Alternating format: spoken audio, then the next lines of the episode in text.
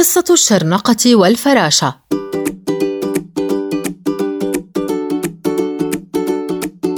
يحكى أن رجلاً يحب مراقبة الفراشات وهي تطير ويمتع ناظريه بألوانها الزاهية.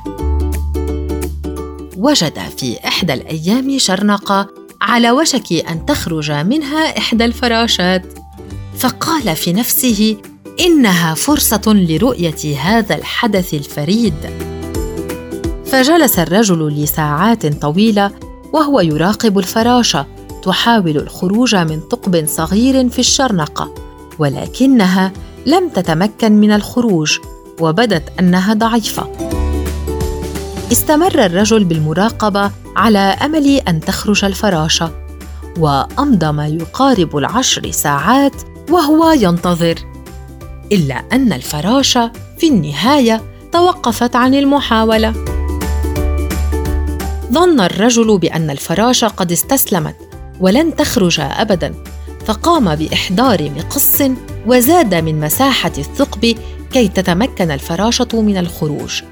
وبالفعل تمكنت الفراشة من الخروج ولكن شكلها كان غريبا حيث أن جسمها منتفخ.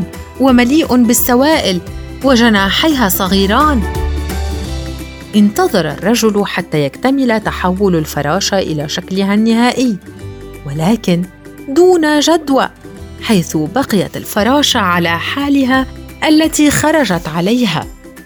في النهاية اكتشف الرجل أن عدم مقدره الفراشه على الخروج كان جزءا من تطورها. وكان يجب أن تبقى داخل الشرنقه وكان عليه أن يدعها تستمر بالمحاولة لفترة أطول كي تتمكن من إزالة السوائل من جسدها وتزيد من حجم جناحيها.